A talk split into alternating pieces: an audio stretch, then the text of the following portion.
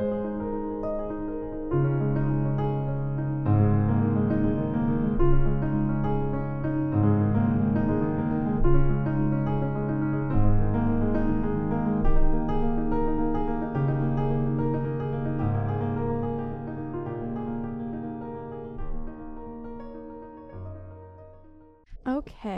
before we start this episode, I'd like to thank our new Patreon members from the month of September. You guys, my Patreon support means the world to me, just helps me keep the podcast going. So let me thank our new convert levels. And just a reminder, guys, if you are a convert, you get to introduce the podcast. So message me if you need help doing that. But first, let me thank the Nature versus Narcissism podcast for becoming a convert, as well as Eleanor L for becoming a convert. Thank you guys. And now on to the episode. Welcome back to the Cult of Domesticity. This week it's just me. It's been crazy with working many hours at the brewery and trying to schedule recordings. So we have a couple weeks of just me, and then I have some fun collabs and things planned for this spooky season. So get excited. I know I'm excited. And if my voice sounds bad, I'm sorry. Allergies. Ohio just dropped into being cold. I'm not a fan. I don't like being cold. But I hope you're all doing well in the spooky season with the pandemic and everything. Remember, mask up, wash your hands. You know, we can all just bathe in some antibacterial soap like we're gonna go have surgery. It's fine. But today we're gonna discuss. I, I mean, technically he's not a serial killer, but kind of a serial killer. Gary Michael Heidnik. So sit back, get, I guess, get your coffee, get your tea, get your strong drink, and let's get started. So Heidnik was born November 22nd, 1943, to his parents Michael and Ellen, and was raised in Eastlake, Ohio. So that's on the east side of Cleveland. Family there. It's not why I picked this, guys, but it was a coincidence. He also had a younger brother, Terry, and his parents actually divorced three years later in 1946. They were raised by, the children were raised by their mother for four years and then placed into the care of his father who remarried, which you know, not that all uncommon.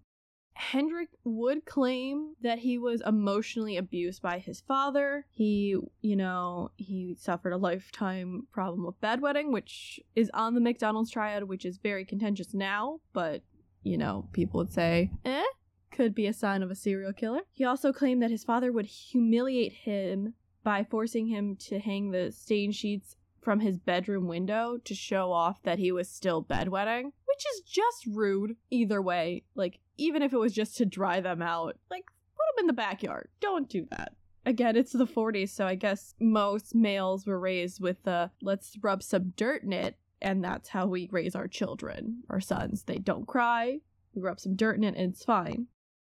At the end of this, his father denied any abuse of his son. Again, it might just be differences in parenting styles I'm not saying it's right. I very much think if that happened, it was wrong. But maybe his dad, as most parents do, get fed up when your kid keeps wetting the bed and it's like, wake in the morning, God, I have to deal with this again. And he thought maybe doing it once or twice wouldn't scar him. Obviously, it did. But it's a he said, he said situation. At school, he, Heidnik, really didn't interact with other students, didn't make eye contact, which is weird. I mean, kids aren't nice always, but that's weird. Yeah. A nice uh, new female student asked, quote, Did you get the homework done, Gary? End quote. And he yelled at her and told her, quote, she was not worthy enough, end quote, to talk to him. So maybe it's not him being weird, maybe it's him being pretentious. Who's to say? Additionally, he was teased about his oddly shaped head, which both Gary and his brother claimed was result of him falling out of a tree. So if you're keeping up with the McDonald's triad tick sheet, that's two out of three. he actually did very well at school and they tested him to have an IQ of 148. His dad encouraged him to enroll in it's no longer in existence the Staunton Military Academy in Staunton, Virginia. So at 14, little Gary Heidnik, you know, packed up his stuff and left for two years, leaving before graduation. He went to another public high school, dropped out, and then joined the army at 17, which, I mean, it seems like another kind of stereotypical thing with some killers is they go into the military. Not all military people are killers, I've just noticed a pattern. They don't do well in school, and sometimes the army straightens people out, or the military straightens people out, and sometimes it doesn't. It just teaches them bad habits. So he was only in the army for 13 months. I don't know if that's typical. Most of my friends in the military have been in there for years now. So who's to say? Who's to say?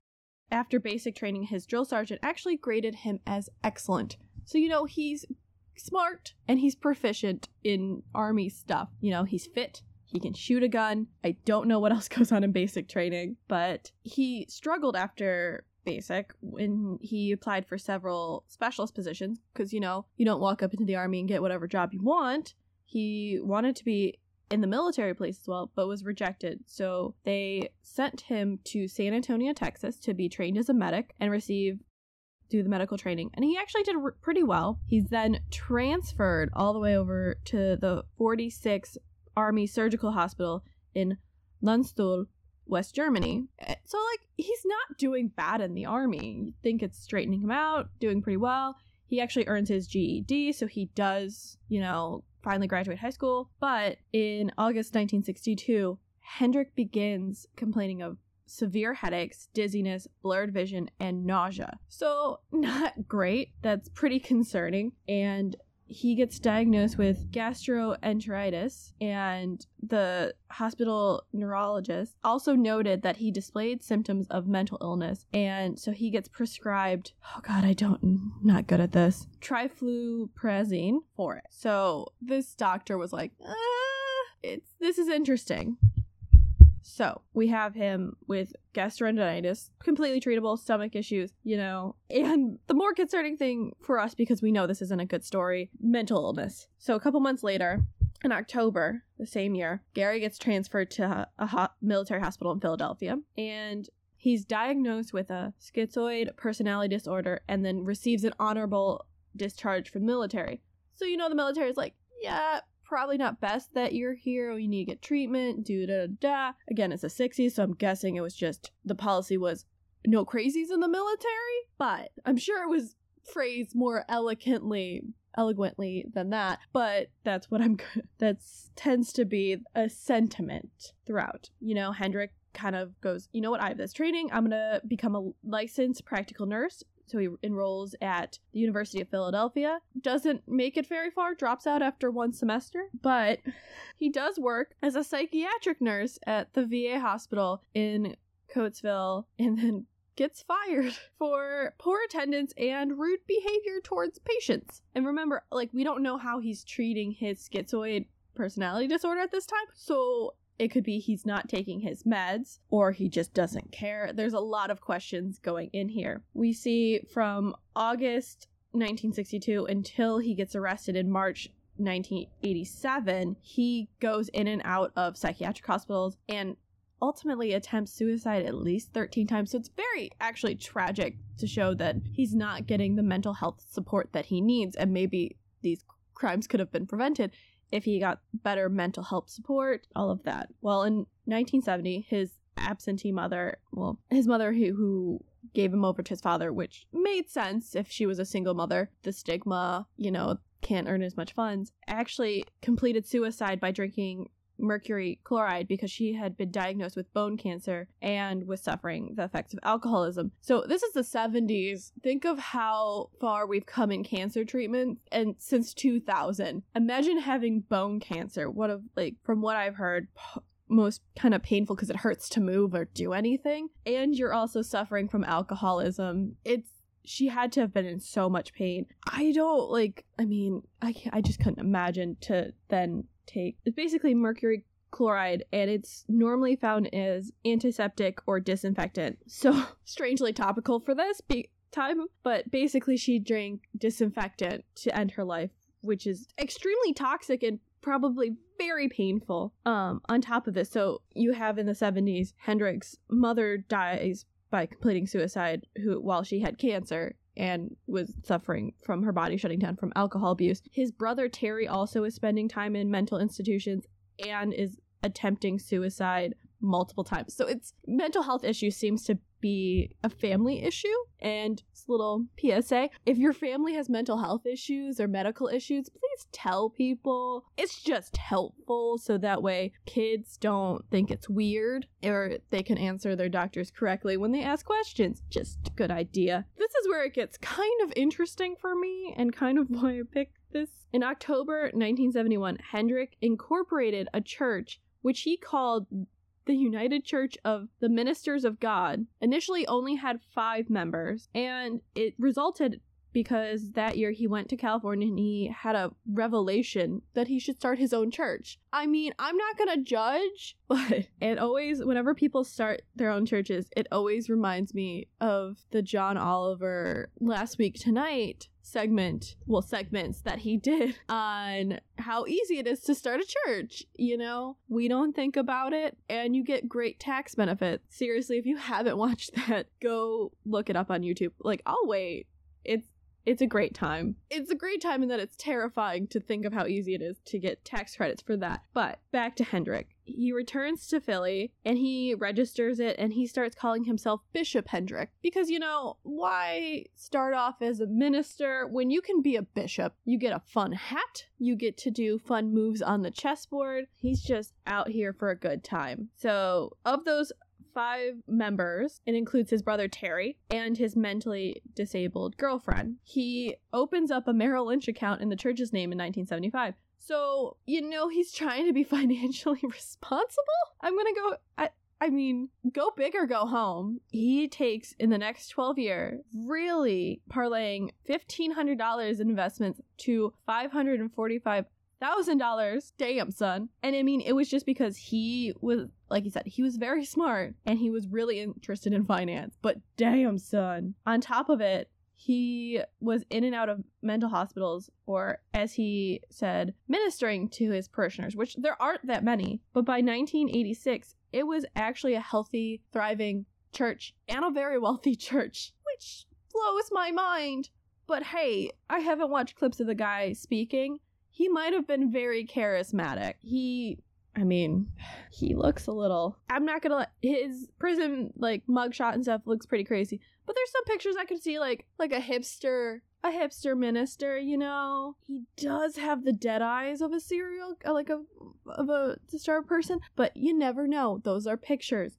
It he could have been different. He used a marriage service, matrimonial service, to meet his future wife. So he had his initial girlfriend and he then decides he wants to use a service. So they spend two years mailing letters back and forth. Guys romance isn't dead. Before proposing to her betsy ditso arrived from the philippines. So yes he did get a mail order bride. Nothing i mean honey got to get out of bad situation somehow. Unfortunately it's not going to be getting to a better situation. So they she arrives in september 1985 marries Heidnik in Maryland, interesting, not Pennsylvania, in October. Couldn't find when she exactly came, but I mean, it's been at least some time. They got married the same year. Yeah, the marriage didn't last because she found him in bed with three other women throughout the course of their short marriage, and he liked to make her watch while he had sex with other women. So she she was like, "I'm not a fan of it." She also accused him of repeatedly raping her, and we're in the period now where she accused him of repeatedly raping and assaulting her. You have to remember, at this point, marital rape was still pretty contentious in 1978. Originally, it was you had to be separated, not living together. And they were obviously living together. But in 1978, Oregon v. Rideout basically changed the cohabitation. And, you know, marital rape finally was a crime in all 50 states in 1993. I was born then. That's really fucking messed up. So, you know, it's. I'm. It. Yeah, it's a lot to think about and dark. So, luckily, Ditso actually got help from the Filipino in community in Philadelphia. So she went to her ethnic community and was like, please, like she probably made connections when she got there, but she's like, please help me get out of this situation. It's not good. So she leaves him in January 1985. So their marriage lasted from October to January. And he did all of that in a course of three months. So yeah. Uh, unfortunately, he had gotten her pregnant, and she requested child support payments as was her due. I mean, that's I feel so bad for her on that. So September 15th, 1986, she did give birth to a son who she named Jesse John Ditso. He also Heidnik also had another child with Gail Linco, which they named Gary Jr., but that child was placed into foster care soon after his birth. My question is like, if you were in foster care, say you're Gary Jr., what would you do when you discovered your parentage? Like, you just Google your parents and that pops up. That's I mean, do you think you're better off in foster care? Like, because it couldn't have been an easy ride in the late 70s, you know, even 80s, being in foster care. It's not even easy, easy now, even. So he also had a third child with a third woman, Annette J- Davidson, who was illiterate and mentally disabled. We're going, you know, he's. Their daughter, Maxine Davison, was born March 16th, 1978 and again is immediately placed into foster care. So at least the social workers are looking at this situation and go, nah, this isn't good. Not a great idea. And this is in the late 70s where they're even saying, mm, eh, sir, this is bad. It might have been Maxine's birth and being placed in foster care might have been due to the fact that Heidnik was arrested shortly after for kidnapping and raping Anjanette's sister Alberta, who at that time had been living in an institution for the mentally disabled in Penn Township. Yeah, that happened let's get more into that. Hendrick signed out his mentally disabled black girlfriend's sister out of the mental institution on the for day leave and then kept her prisoner in the apartment. They found her in a locked storage room in his basement and returned her to the facility. She was taken out. They examined her when she got back. They found out that she had been raped, sodomized, and had contracted gonorrhea both vaginally and orally on top of doing all this stuff, he's spreading disease. Don't forget, he's still Bishop Heidnik right now, too. Like, you can't separate the two. Like, he's preaching after he kidnapped his girlfriend's sister out of the mental home. So he's arrested, charged with kidnapping, rape, unlawful restraint, false imprisonment, involuntary deviant sexual intercourse, and interfering with the custody of a committed person. Because, you know, her family probably committed her that institution and it wasn't safe for her to be out of there, maybe. Because she would probably harm herself or others. So they go to trial in November 1978. This is, remember, this he gets married in the 80s, so it's a whole thing. Heidnik pleads not guilty takes the stand in his own defense, claims that he's innocent, and the court goes, um, we're gonna request a psychological exam. And in that exam, they found he was, quote, manipulative and psychosexually immature, end quote. So they found him guilty and they sentenced him to, wait for it, three to seven years in jail. He kidnapped, raped, infected a woman who was mentally disabled, and he gets three to seven years. Don't worry, he appeals and oh, gets the original sentence overturned, and they let him spend three almost three years in various mental institutions. Let's just sit on that.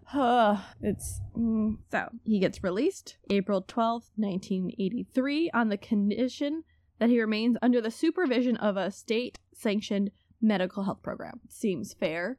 You know you're like I, I, that makes sense. He should that's not bad. So we have him being released. But even before this which might have like well it probably wasn't taken into account at all for it in 1976, he had already been charged with aggravated assault and carrying an unlicensed pistol because he shot the tenant of a house, grazing the tenant's face. So you have him kidnapping someone already in 78, 76. He had shot, grazed someone in the face. It's it's fine.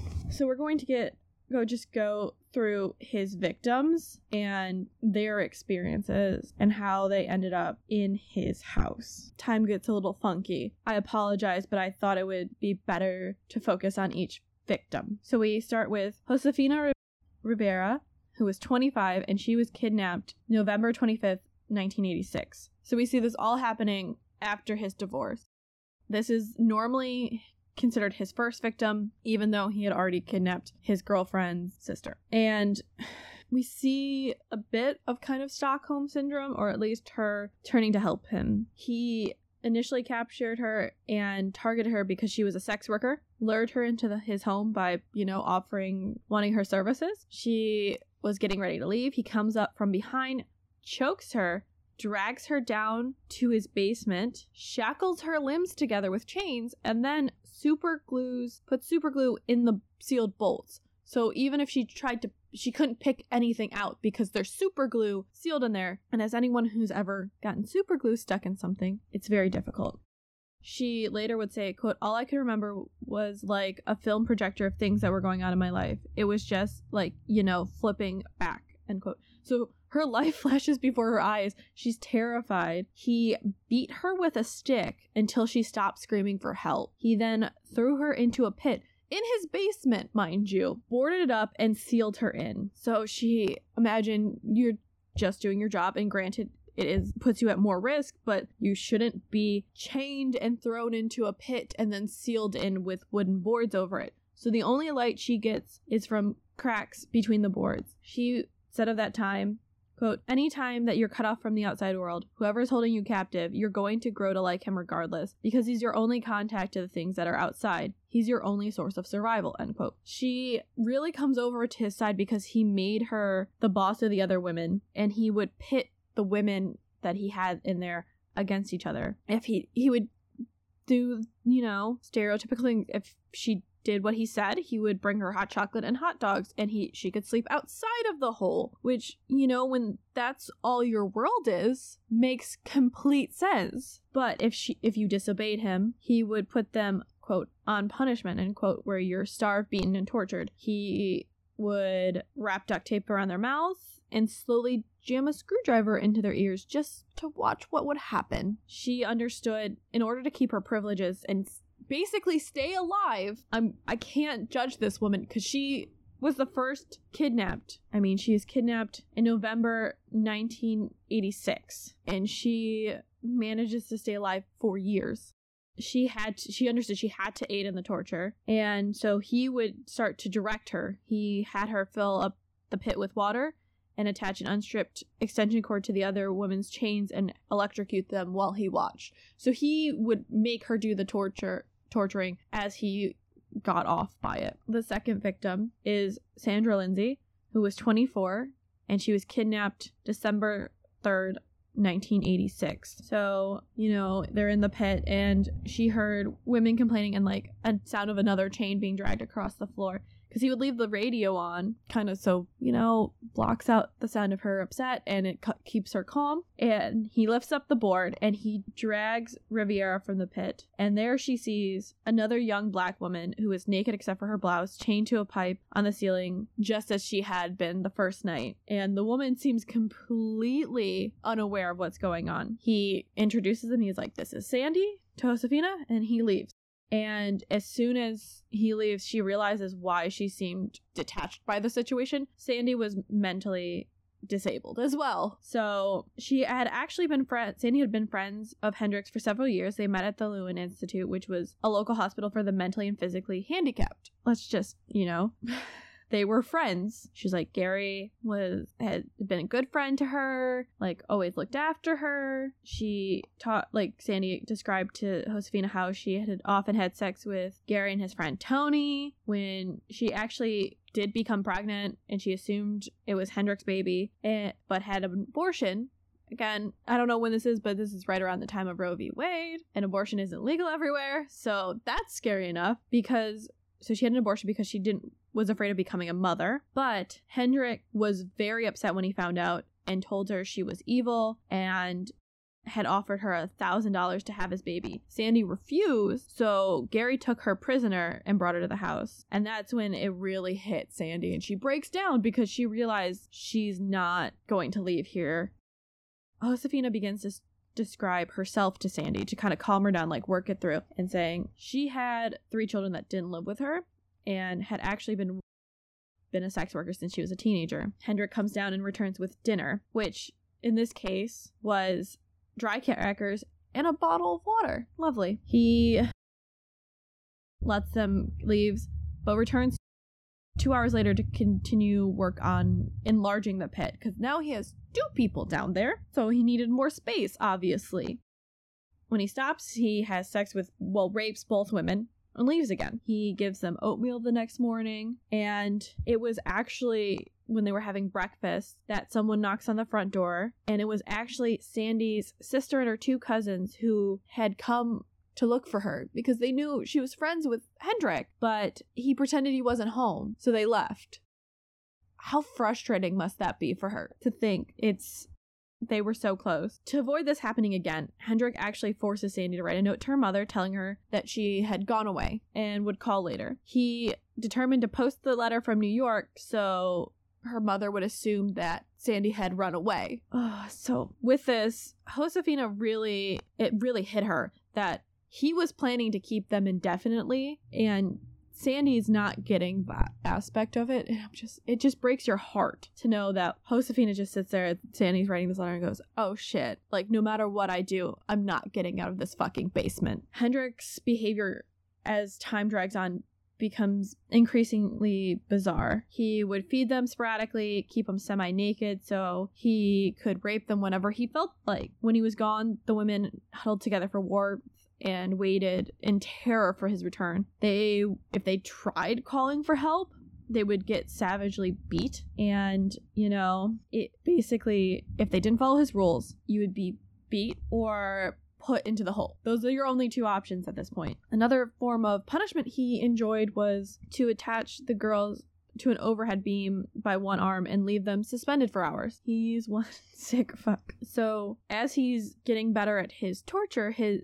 Sandra's mother is still actively searching for her. The Monday after she left home, she was reported missing to the police, and her mother, Mrs. Lindsay, actually told the officer she believed her daughter was being held against her will by Gary, who lived at 3520 North Marshall Street. So her mom was like, No, I believe this is what happened. She managed to give the officer all the information she had, which included a phone number, but didn't have a last name. The officer even, I mean, this was not lack of police work. The police officer called the number, went to the house, got no response. I don't know if he followed up. When she showed the officer the letter she received from New York, including a Christmas card which contained $5, the police, this is where the police kind of turn against, and they're like, She's just another runaway. The officer did try looking for Heidnik's friend Tony Brown. He found him actually at a McDonald's in West Philadelphia that Sandy was as well known to frequent. He, and again, Tony, Tony has mental disabilities. And so he asked him if he knew where Sandra was. And he, the man told him no. He tried to ask his last name and Tony actually spelled misspelled it, which he spelled it as H E I D A K E, which is Hendrake, which he had the first bit right because it's actually spelled H E I D N I K. You know, it actually led to the officer looking for the wrong man, dropping it during this time. Lisa Thomas, who is 19, is kidnapped December 23rd, 1986. So he's kidnapping women pretty frequently. So we have Josefina is kidnapped November 25th. Sandra or Sandy is December 3rd. And then at the end of the month, again, we have Lisa. He went out shopping a couple days before Christmas, like most people did, and he was like, "You know what? I need another girl in my my torture basement." He found black 19-year-old Lisa Thomas on her way to her girlfriend's house. He pulls up beside her in the Cadillac and he basically tries to pick her up like she's a sex worker. She gets mad and basically tells him off because she's not a sex worker. He apologizes, offers her a ride, and you know, she's like, Oh, so nice. Because he had an impressive car. So Heidnik asks her where she's going, and she's like, I'm just going around the corner to pick up something from my girlfriend. You know, as you do. So he drove her there, waited while she went inside. When she returned, he's like, You know, let's go somewhere and eat. And she's like, Okay. Again, she's 19, not judging her, but damn. So they go to a local restaurant, and he asks her, Mind you, they just met. He's like, "You want to go to Atlantic City with me within the next day?" And she, and Lisa goes, "I have nothing suitable to wear to Atlantic City." So he gives her fifty dollars. I'm like, clutch move, you know, $50. And they're like, we'll go to Sears. We'll get you some clothes for Atlantic City. They buy the clothes, takes her back to Marshall Street, gives her a glass of wine, put on a, a video movie. It's a Netflix and chill situation pre Netflix and chill with someone who abducts people. She doesn't know that. But still, Lisa is watching the movie. She had been taking allergy medicine, and that with the wine. Remember, again, she's 19. 19 lays down and falls asleep. she wakes up. He's un he has already undressed her, and by the time she kind of has her head clear from all that, he she was taken up to his bedroom and raped. He like she's like okay, he's clearly she's like he's done. I'm gonna get dressed, and you know at she goes, Can I go back to my girlfriend's house? He grabs her by the throat, again, same move he used with Josefina, and begins choking her until she complies with his command. He then handcuffs her, takes her down to the basement, and he goes, I want to introduce you to my two friends. Who may you ask are the two friends? Lisa and Josefina, who are already trapped in this basement. He gets down the basement, removes the plywood sheet from the floor, and lifts Josefina and Sandy out of the pit. He makes introductions, then proceeds to make them sandwiches and they could not telling them they could not eat until he had indoctrinated Lisa by forcing her to give him a blowjob before chaining her up like the other women, you know, chains, super glue in there. And he leaves. The women just kind of, you know, eat the sandwiches and like, welcome to hell. We're probably not getting out of here. Pretty much they had two things in common. They were all black and they were all being held by Heidnik against their will. And Heidnik is a white man. I don't know if I said that before, but he is a white man holding three black women. We have our fourth victim, Deborah Dudley. She's 23 and she was kidnapped January 2nd, 1987. So again, we see a beginning of the month kidnapping just like Lindsay, Sandy Lindsay. He returns 10 days later from the trips he would take with another black woman, Deborah, who was not about to let herself go into the situation without a fight. So she's like, no. Basically, from the the time he had chained her up, she began to question his authority at every opportunity and earned herself a savage beating. This would create tension because if she fought back, he would beat all of them. And so, you know, that can create tension. They weren't getting beat as much because they were all being compliant. And she's going to I mean, Deborah's gonna fight for her life. She's not taking shit, and unfortunately, that does doesn't gel well with the others. Beatings become more regular. Heidnik actually appoints one of the girls to be in charge when he's out, and he basically expects them to rat on the rest of them. He wants them to tattle on their behavior. And he would expect the girl in charge to beat the others accordingly. And if there were no infractions or if the beatings weren't severe enough, he would just beat them all because he's a garbage person. This is also when Josefina begins to win him over because he believes that she enjoyed being one of his quote unquote wives because he views this as his personal harem. Again, garbage person. He.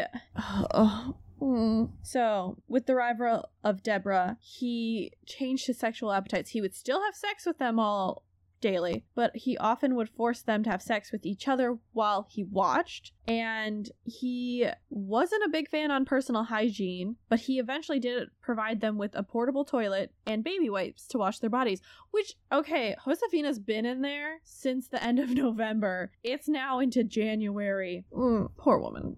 That's Mm. He also eventually would allow them to have a bath after, which he then forced them to have sex. So, additionally, around this time, the the amount and types of food changed according to his mood. Sometimes he'd only give them bread and water. following day, they might get stale hot dogs or a peanut butter sandwich. And he eventually just gave them canned dog food and beat them until they ate it all. It, it's, yeah. So we have another addition Jacqueline Atkins, who was 18, and she was kidnapped January 18th, 1987. So we have a mid month one, still following his pattern of around two a month. He went out and we returned on January 18th with another black girl. She was a sex worker from the north side of the city and he brought her back to the house. He did the same thing he did with Josefina. He had sex with her and then dragged her to the basement. And because she was so tiny, he couldn't actually use the shackles on her ankles and had to use handcuffs instead. Interestingly, later that day, he bought everyone Chinese food and a bottle of champagne, brought out a bottle of champagne which was really to celebrate the 26th birthday of his favorite, Josefina. And she would actually reveal later he was in such good spirits because he thought that Rivera and Lindsay had fallen pregnant at that time, which was not true. I feel like your body kind of just would shut down after that. But so he celebrates pregnancy and a birthday with Chinese food and a bottle of champagne, which, if you think the women are pregnant, you should not give them alcohol. So, weird way for Jacqueline to come in. And there's kind of a turn in this situation because it's going to go from them just being captive into more extreme torture. So Lindsay or Sandy could not take the abuse as well as the others. You know, she came into the situation so differently. She thought that Heidnik with her friend, and he so he decides to punish her by starving her for days. When he tries to give her food again, she wouldn't move. He actually released her chains and she collapsed on the ground. And they realized she was dead. They start panicking, and Heidnik told them to, quote, cut out their bullshit, end quote, or they would die next. So he she either because of the poor nutrition and all of that starved to death or mentally just couldn't deal with it anymore. So he dragged her body upstairs so this is Sandy. Cut it into pieces, cooked her ribs in the oven, boiled her head on the stove. The neighbors actually complained of the smell, and the police visited. And he's like, "I just uh burned a roast. Silly me. Police believed it. Again, white man. And then put her arms and legs in a freezer. oh, sorry, I just hate this part. It's really difficult. He proceeded to grind her flesh up, mix it with the dog food, and brought it down to the other women. So, because three of the women were still on punishment, mainly because a few days before he let them watch TV and he was pissed off because one of them said she was so hungry that the dog food in an ad looked good enough to eat. So Heidnik determined that she would get dog food as well as the two other women. There is a question if he actually put Lindsay into it. Some say yes, some say he made it up to support an insanity defense. The women really don't know because only Hendricks knows because he knows what happened to the body. They either had to eat it or die. Jacqueline would say later, quote, if it wasn't for me eating her or eating dog food, I wouldn't be here today, end quote. That's one of the key things. We can't, it's like the Donner Party and those situations. You we should never really shame people for what they had to do to survive because they got out of that situation and there's so much internalized guilt with it that societal guilt doesn't really need to be added to it. They knew that woman whether or not they were forced to eat her. He made them believe that and that's super fucked up. So, we then have Agnes Adams 24 and she was kidnapped March 23rd, 1987. So we have a break because Jacqueline was kidnapped middle of January. February, he didn't kidnap anyone. Okay. A few days after this, Deborah had recovered her composure, continues to defy Heidnik. And, you know, Gary found a new method to torture them. He developed a version of electroshock treatment. His idea was simple you know, strip the insulation from one end of an electrical extension cord, plug the other into a socket. He would then turn on the power and hold bare wires against the girl's chain and watch them, with enjoyment, be electrocuted. Josefina again is exempt from punishment. As weeks pass, he gets her to have help more and more and spent more time alone with her. So on March 18th, when Heidnik decides to punish the others, he has Josefina help him. He added a new aspect to the electroshock therapy water. As you know, you should not put water, electricity together. It just doesn't go well. So he drilled holes in the plywood cover. He ordered Rivera to fill the pit with water. So Lisa, Deborah, and Jacqueline are still in chains, pushed down into the pit. Cover was replaced and weighted down with bags of dirt. There's water in this pit. They're chained and like freezing down there. And all of a sudden, the bare wire was pushed through one of the holes, touched one of the chains, electrocuting all of them. The second time the wire gets put in, it makes direct contact with Deborah's chain. She screams, shudders uncontrollably, and falls face down into the water. The two other girls, women, begin screaming until Heidnik removes the cover and drags her out. He determines that she's dead. He then proceeds to calmly make fucking sandwiches and tells them, quote, Aren't you glad it wasn't one of you? End quote. He leaves them for a few minutes later and he then proceeds to come back and hands a piece of paper and a pen to Josefina and tells her to write the date and time on top of the page and write the statement detailing how she had assisted him to execute Deborah Dudley. So he is making her complicit 110%. He orders her to sign it, follows with the signature, and tells her, quote, if you ever go to the cops, I can use this as evidence you killed Debbie, end quote. I think it would be under duress you know? He knows he has her completely under control, or at least he thinks he does. He removes her chain. Josefina's change, told her go upstairs and change, and this is the would be the first time she had been completely dressed in four months. So she's been in there for four months. And what hellish four months it was. He returns the following day to the basement, wraps Dudley's body in plastic, places it in a freezer, and leaves. So, Agnes Adams, she's 24 and she would be kidnapped on March 23rd, 1987. So, a couple days after Deborah passes. This trip has Josefina and Heidnik driving outside in the countryside in New Jersey. He stops his car near a heavily wooded area and he's like, good spot to put Deborah's body. The following night on March 22nd, they load her partially frozen remains in a Dodge van drives to the area that is known as the Pine Barrens. She waits in the vehicle while Heidnik drops the bodies in a grove of trees. And the next day, he tells Josefina that he needs to go find a quote unquote replacement for Dudley. And he's like, let's go out together and find one. How terrified do you think she has to be to know that she would put another woman in this situation? I would feel horrible. They go out cruising for a likely subject and they find another black sex worker on the street corner. Josefina actually knows her as Agnes Adams because they worked at the same strip club. Heidnik also knew Agnes. He was a previous customer of her and had actually taken her back home two other times. The first time there was a car blocking his driveway and he had been unable to find alternate parking, so he drove her back in the cities, paid her 10 bucks for her troubles. Second time they had sex, he paid her. After that she walked home. He had never tried to attack her on either occasion, but you know, he negotiates a price. They they come back to his house. Josefina actually remained in the kitchen when he took Agnes upstairs. They had sex. Like the others, she found herself stripped, chained, and imprisoned in the basement. However, Josefina is appearing complicit in all of this, willing, but she has been biding her time to deal with this. Remember, she's watched two of the women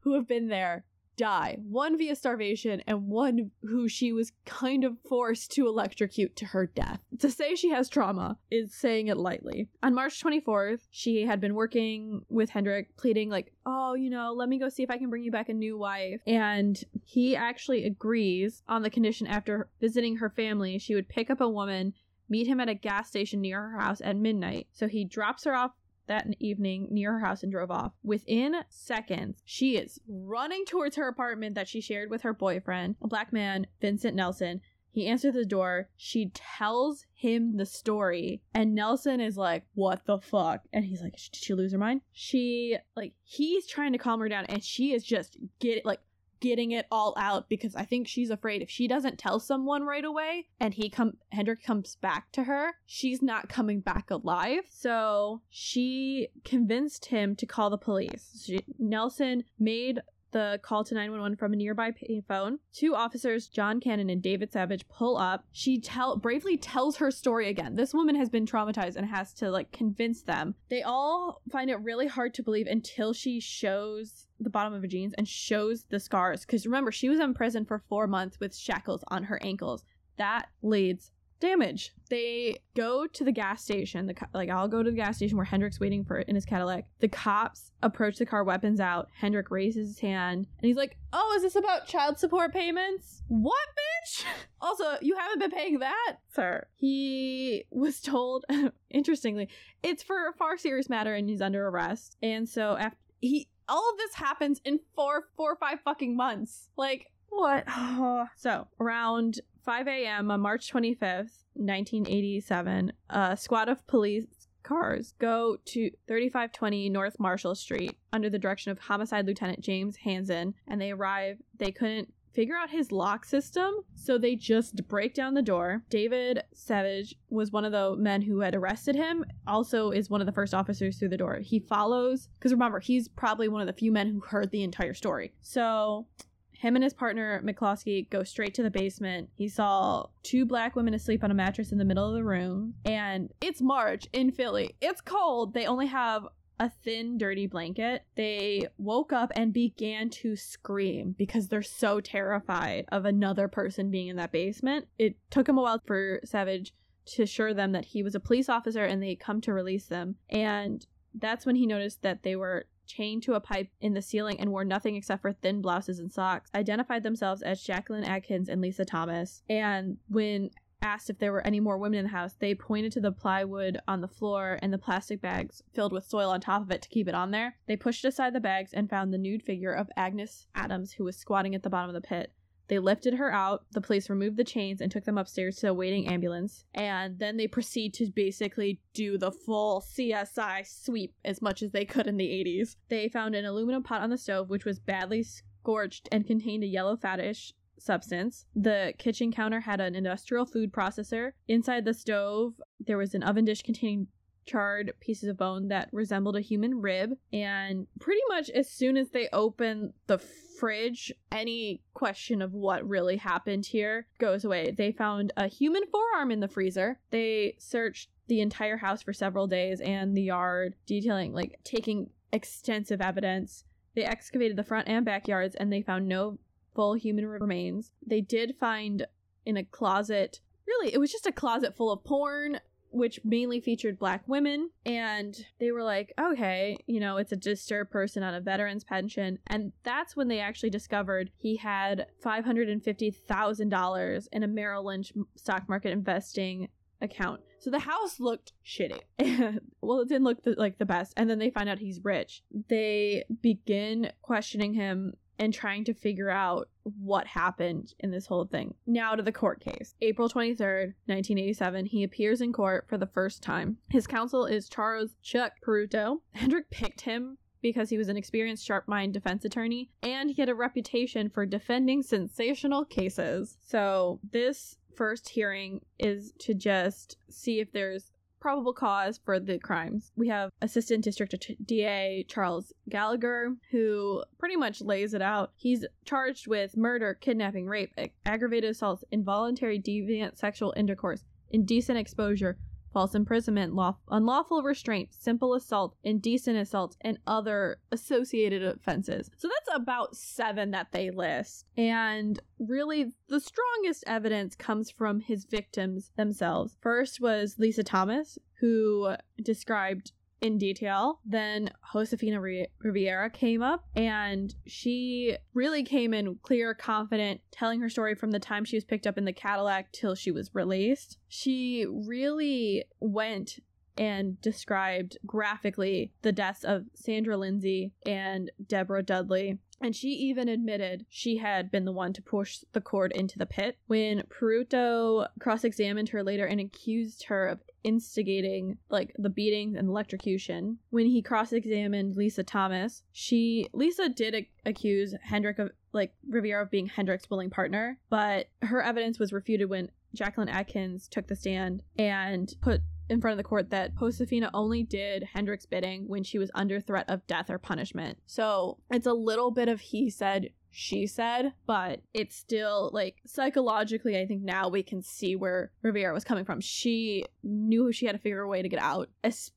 after she watched Sandy died. Because think about it, they were put in there so close together and they witnessed his depravity going from simple beatings into these crazy tortures. So the proceedings ended with Dr. Paul Hoyer the medical Emmy, the county Emmy, giving evidence on the body parts and the other human remains found in Heidnik's ki- kitchen. He read out what was found in the kitchen two forearms, one upper arm, two knees, two segments of thighs, all cut with the saw, the tissue, muscle, and skin still attached. 24 pounds of human remains were found carefully wrapped and stored in his refrigerator. He was indicted and held for trial. So that's just pre trial what happened. The main trial begins June 20th, 1988. Everybody's there. You know, you just want to get in on the action. This is before court TV, guys. So Charles Gallagher comes out strong, gory detail. He's like, this man did it. Chuck Peruto knew what his defense was going to be, and he was going to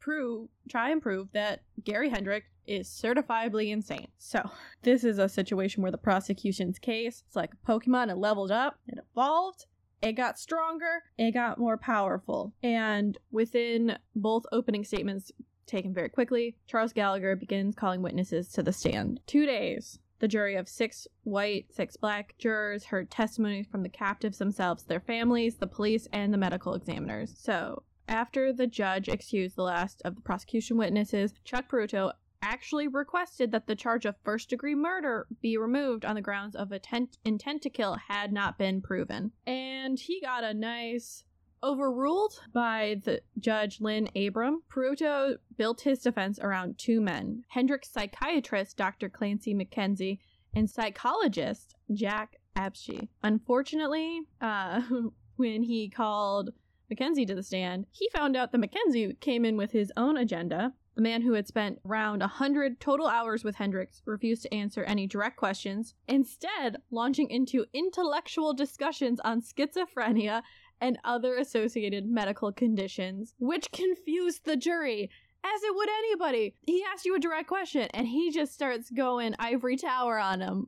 Peruto manages to direct Mackenzie to give his opinion on like the insanity defense defense and the question was at the time of the offenses did Gary Heidnik know the difference between right and wrong? And quote quote no he did not. Quote. So he did get him to say that he did not know that right and wrong at the time. And then he turns to the judge. He asked that instruct the jury to consider the possibility that Josefina Rivera was actually an accomplice. And Abrams snaps back saying she would be okay with that as long as he understood, so Peruto understood it would indicate to the jury that if Heidnik could enlist an aid of an accomplice, he's clearly not insane because he clearly knows what he's doing. Peruto's like, heard? not gonna do that. The following day, uh, Abram Judge Abrams refused to admit most of Jack Apsche's testimony on Heidnik's mental health, ruling it inadmissible because.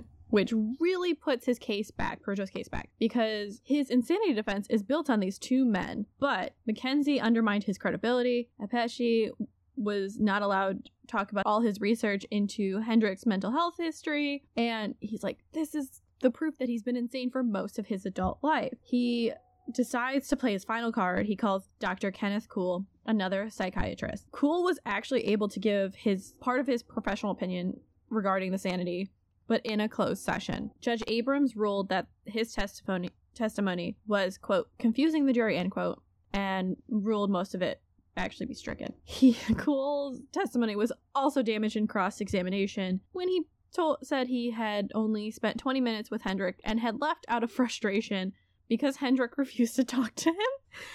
And you have to imagine his attorney is just sitting there like, why did I do this? But Gallagher asked what he had based this analysis that he Kuhl had pre- presented to the court, and he Kuhl straight up admitted he had relied on Heidnik's previous medical history. This really, like, if you think of the defense as tearing down the wall that the prosecution builds up, unfortunately, it really seems like Peruto thought he was coming in with a sledgehammer and he actually came in with like a plastic balloon mallet and he just keeps trying to hit at it and nothing's moving.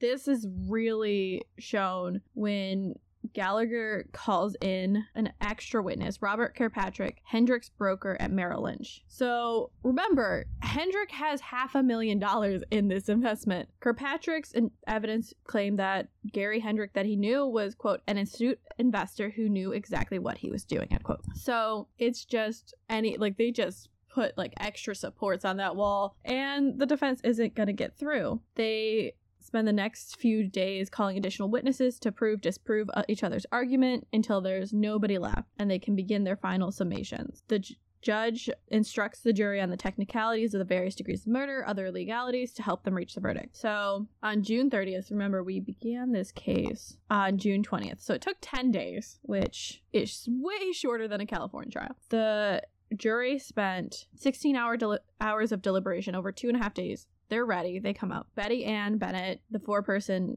reads the verdict. We have for the murder of Deborah Dudley, murder in the first degree, Sandra Lindsay, murder in the first degree. He stood convicted on 18 charges two counts of first degree murder, five counts of rape, six counts of kidnapping, four counts of aggravated assault, one count of involuntary deviant sexual intercourse. So after that, Judge Abrams retires the jury until 9 a.m. following day, where prosecution and defense would have chance to address the jury before the sentence was decided. However, by 12:15 the next day, unanimously the jury decided that Gary Hendricks should be sentenced to death for the two murders. Hendricks has showed no emotion at all during the trial, even when the sentence is read. He attempts suicide January 1989 with an overdose of prescribed Thorazine. In 1997, his daughter Maxine Davison White and ex wife Betty Heidnik filed a suit in federal court in the Eastern District of Pennsylvania trying to seek a stay of execution because he they were like he's not competent to be executed. And after years in court, July 3rd, 1999, the US District Court issued its final ruling basically saying nope, he can be executed. He was executed by lethal injection July 6, 1999, and he was actually the last person executed by Pennsylvania. So, weird fact, uh yeah, this story is hella dark, hella depressing. Um I hope the women who survived are doing okay. Next week, I'll be back with another solo story unless I can con someone to recording with me last minute. But I hope you all are having a wonderful October, and I'll see you next week. Bye.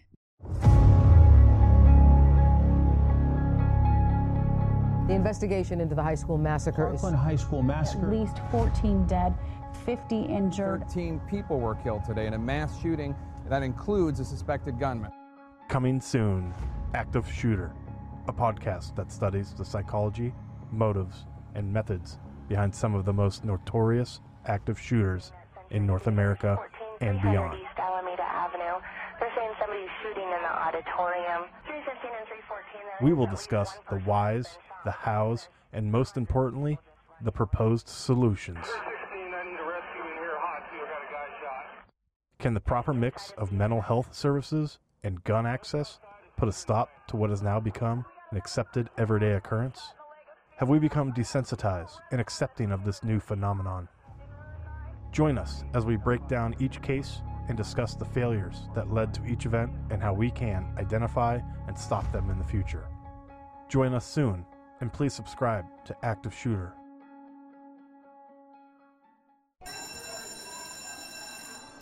Hello, everyone. Let me tell you about the Apple for the Teacher podcast.